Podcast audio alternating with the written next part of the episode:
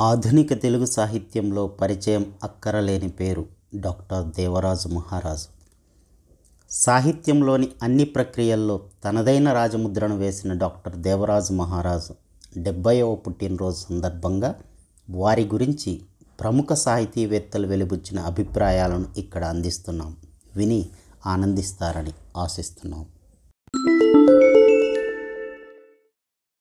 ఈ వారం జనవార్త వారపత్రిక ఇరవై ఒకటి ఇరవై ఏడు అక్టోబర్ రెండు వేల ఏడు నాటి సంచికలో డాక్టర్ దేవరాజ్ మహారాజు గారిపై ఎస్జేఆర్ ఓ వ్యాసాన్ని ప్రచురించారు. ఆ వ్యాసాన్ని ఇప్పుడు విందాం. ఒంటరి పతికుడు. గుడిసెగుండె కవిగా చిరపరిచితుడైన దేవరాజు మహారాజు మరో కవితా సంపుటి రాజముద్ర.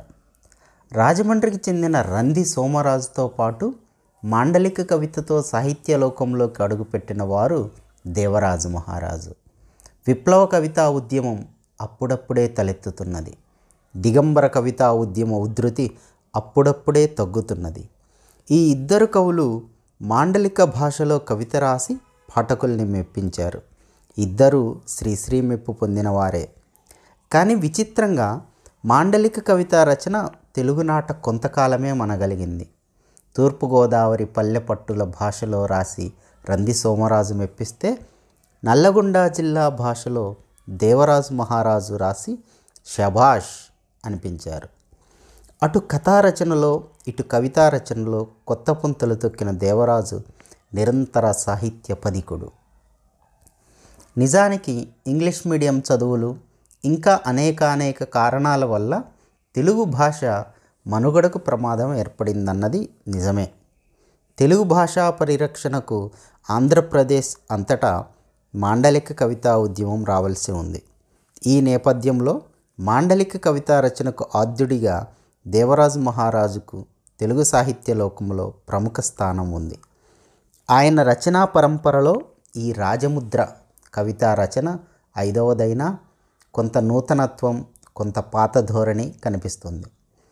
మనిషి ఉనికి మీద రాసిన రాజముద్ర కవిత కథాకమామిషు కవిత వేటాడుతున్న పాట వేటలో స్త్రీల మీద రాసిన కొన్ని కవితలు చాలా వినూత్నంగా ఉన్నాయి. మనిషికి తన ఉనికి చాలా ముఖ్యమన్న విషయాన్ని తేల్చి చెబుతున్నది రాజముద్ర కవిత. ప్రకృతి స్త్రీని ప్రేమిస్తున్న వేళ అనే కవిత కొత్త తరహాలో ఉంది.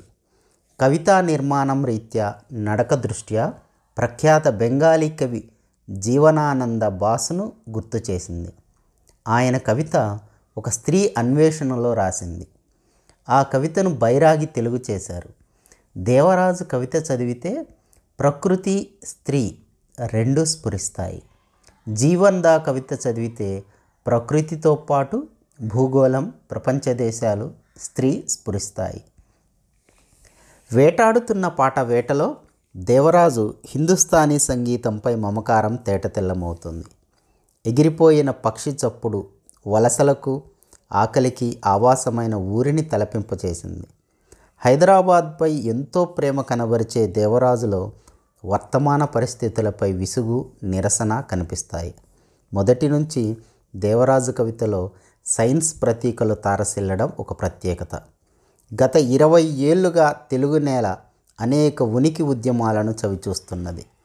వేటికి అందకుండా రచయితగా మనగలడం అపురూపమే. అట్లని ఈ ఉద్యమాల ప్రభావం లేదని కాదు. ఈ అస్తిత్వం ఉద్యమాల జోలికి పోకుండా స్పష్టమైన వైఖరితో రచన చేస్తున్న కవులు ఇద్దరే. అందులో ఒకరు ప్రఖ్యాత కవి సి. నారాయణ రెడ్డి కాగా మరొకరు దేవరాజు మహారాజు. గతంలో ఇస్మాయిల్ ఉండేవారు.